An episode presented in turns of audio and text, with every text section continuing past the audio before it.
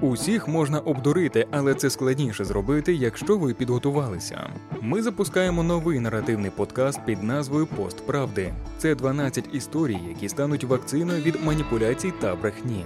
Шукайте за посиланням в описі до цього подкасту та підписуйтеся. Щосуботи нова історія. Чиї предки живуть у вашому айфоні? Пристрій, за допомогою якого ви читаєте цю статтю, громадянин планети.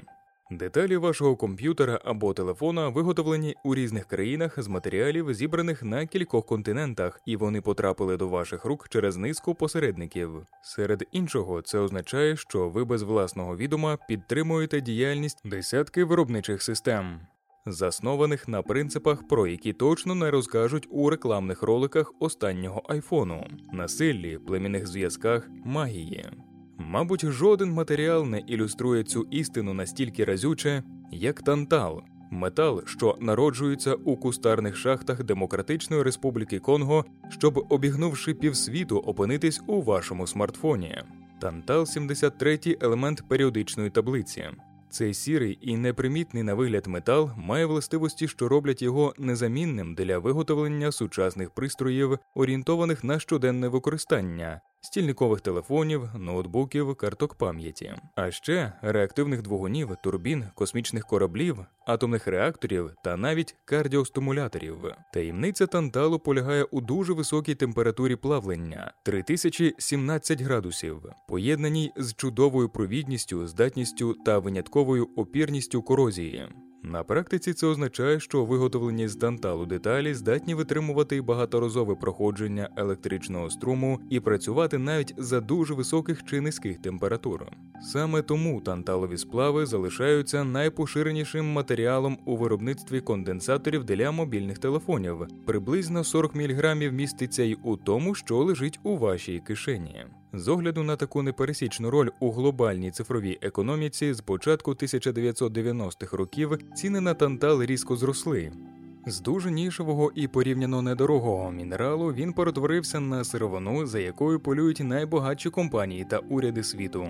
Понад 41% світового танталу у 2019 році видобули в Демократичній Республіці Конго ДРК.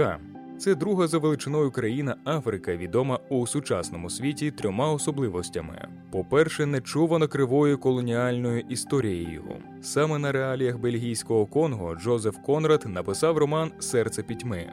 По-друге, неймовірним ресурсним та природним багатством. Конго світовий лідер з виробництва танталу і кобальту, має значні поклади міді, діамантів, олова, золота, урану. По-третє, разючим рівнем бідності населення та тривалими збройними конфліктами. Остання хвиля таких конфліктів припала на кінець 1990-х років і завершилася Другою конголезькою війною, котра тривала з 1998 по 2003 рік і забрала понад 5 мільйонів життів. Вона стала найкривавішим міжнародним конфліктом з часів Другої світової. У військових діях на території ДРК взяли участь 9 африканських країн і кілька десятків озброєних угрупувань, значна частина яких не припинили своєї діяльності після офіційного укладення миру. Усі сторони конфлікту, зокрема конголезька армія, чинили воєнні злочини, тероризували мирне населення і знищували інфраструктуру країни. Всі вони використовували продаж природних ресурсів як одне з основних джерел фінансування. Експлуатовані збройними формуваннями копалини називають конфліктними мінералами. Їх видобуток часто відбувається під дулами автоматів Калашникова. У місцях праці робітники зазнають нападів, тиску і працюють на межі фізичних можливостей. Хоча найвідомішими конфліктними мінералами Другої конголезької війни були золото та діаманти, тантал теж до них належав. Саме тут прихована відповідь на загадку однієї з найбагатших африканських країн з одним із найбідніших у світі населенням. Окупаційні армії та угрупування бойовиків, подекуди напряму співпрацюючи з глобальними корпораціями, грабували надра Демократичної Республіки Конго. Sony PlayStation 2 і злочини проти людства. Ріст цін на тантал сягнув піку наприкінці 2000 року.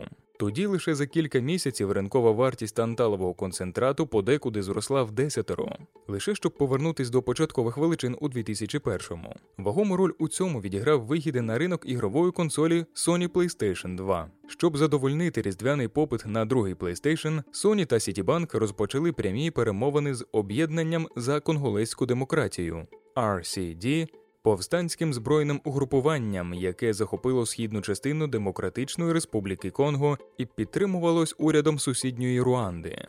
Інші угрупування та окупаційні уряди теж розгорнули торгівлю конголезькими мінералами, нелегально вивозячи їх з країни або перепродаючи міжнародним посередникам прямо на місці. Сумнівну першість тут отримав уряд вже згаданої Руанди. Згідно з офіційними джерелами, у 2000 році видобування танталу в цій невеликій африканській країні з дуже скромними танталовими покладами несподівано зросло майже у 4 рази. Це 200 тонн танталового концентрату. Навіть сьогодні Руанда посідає друге місце у світі за видобутком танталу, продавши на світовий ринок 370 тонн танталового концентрату у 2019 році. Це приблизно 21% глобального видобутку. За оцінками Майкла Неста, експерта з конфліктних мінералів та автора книги Кольтан, лише третина чи четверта частина руандівського танталу справді видобувається всередині країни. Решта чорна чи сіра контрабанда з Конго. Танталовий бум 2000 року на короткий час перетворив мінерал на одне з основних джерел фінансування Другої конголезької війни.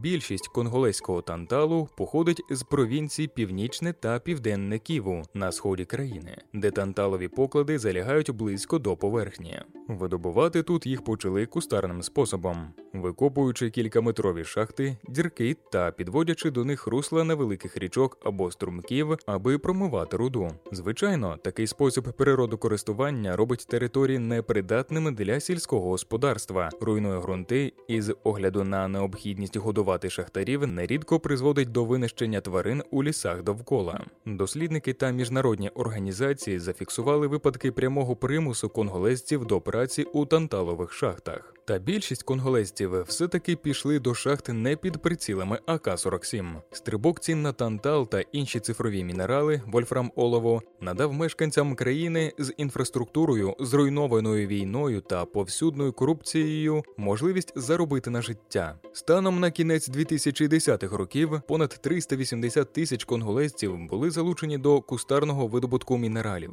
Значну кількість з них становили неповнолітні, що кинули початкове навчання. Нерідко до шахт мігрували й колишні шкільні вчителі, гнані низькою заробітною платнею та порожніми класними кімнатами. Духи олова предки танталу. Виснаження родовищ вело шахтарів дедалі глибше в джунглі. Незабаром біля шахт виросли поселення, життя яких зосереджувалось довкола видобутку цифрових мінералів. Танталова руда в них нерідко перетворювалась на універсальну валюту. Через тотальну недовіру, яка панувала в таких містечках, замість ваг тантал вимірювали чайними ложками або бляшанками з під гущеного молока. Як і в більшості шахтарських регіонів світу, тут праця під землею здебільшого чоловіча справа. Тому в танталових поселеннях часто панував підвищений рівень насилля та розвинена секс-індустрія. В околицях однієї з шахти, за свідченням Майкла Неста, секс можна було придбати за чайну ложку руди. Неподалік іншої, необмежений абонемент секс-працівниці коштував кілограм. Видобуток цифрових мінералів у Конго промисел заснований на постійній невпевненості та взаємній підозрі. За таких умов конголезці вдаються до засобів, здатних створити ілюзію контролю над власним життям, корупції чи магії. Вважається, що право розпоряджатись землею та схованими у ній ресурсами належить громадянам, на території яких вони розташовані. Шахтарі шанують цю норму. Невеликий відсоток прибутків від видобутку віддається місцевому корінному населенню, людям лісу.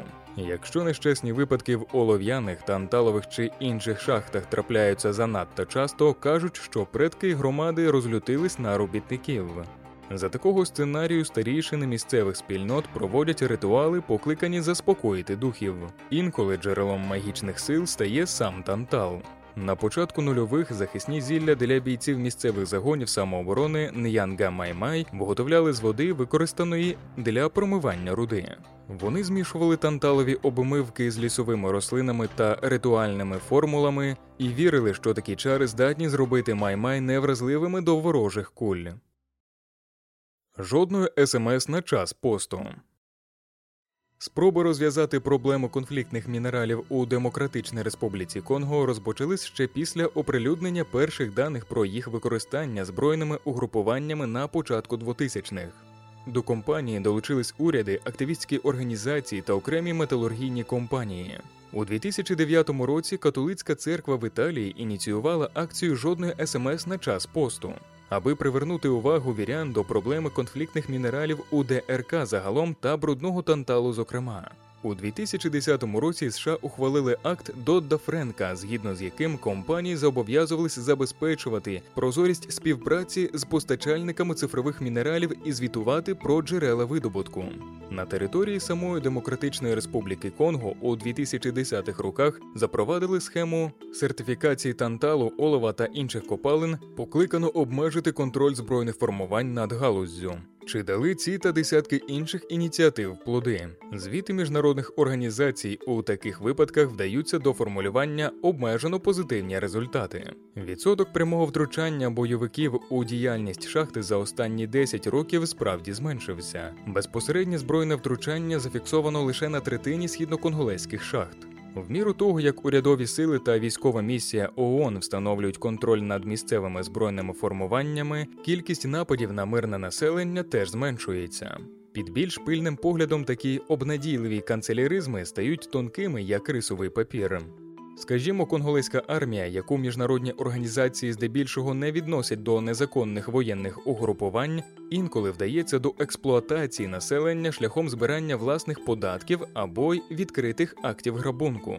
У віддалених регіонах, до яких не вдається дістатись моніторинговим місіям, місцеві бойовики досі контролюють виробничий процес на родовищах. Урядові експерти, покликані сертифікувати видобутий тантал, нерідко продають маркування нелегальним виробникам. Контрабанда й надалі сягає колосальних масштабів. Ланцюги випадок конголезького танталу непересічний, але не винятковий. Він вражає тому, що збирає в один ланцюжок найдикіші контрасти сучасного цифрового світу, військові злочини і відеоігри, стільникові телефони і кустарні шахти, магічні ритуали лісу і ф'ючерсні контракти. Але історія танталу це радше правило, ніж виняток. Подивіться зараз на напис на білій чотирикутній етикетці, приклеєній до внутрішнього боку вашого верхнього одягу. Що там написано?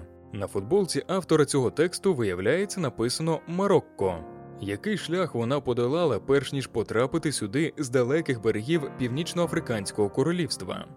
Дати відповідь на це запитання вирішила американська економістка П'єтра Ріволі, яка у 2005 році написала книжку Подорож футболки у глобальній економіці. Професорка Ріволі простежила шлях власної фантини, білої футболки з розкішним червоним папугою і надписом Флорида від місця, де виростили бавовну для її виготовлення до індустрії вживаних речей, у котру та потрапила, завершивши свій американський період життя. Маршрут поєднував південь США бавовна з велетенськими фабриками Шанхаю пошиття одягу, потім повернення назад до Сполучених Штатів, продаж готових виробів, щоб нарешті завершитись на вторинному ринку Танзанії. Приклад карколомних подорожей і алхімічних перетворень товарів та послуг на світовому ринку можна множити. Безпрецедентне розростання виробничих та торговельних мереж наприкінці ХХ століття результат майже повсюдного переходу до моделі ланцюгів постачання. Ланцюгово-постачальні корпорації залишають у своїй власності лише найприбутковіші сектори бізнесу.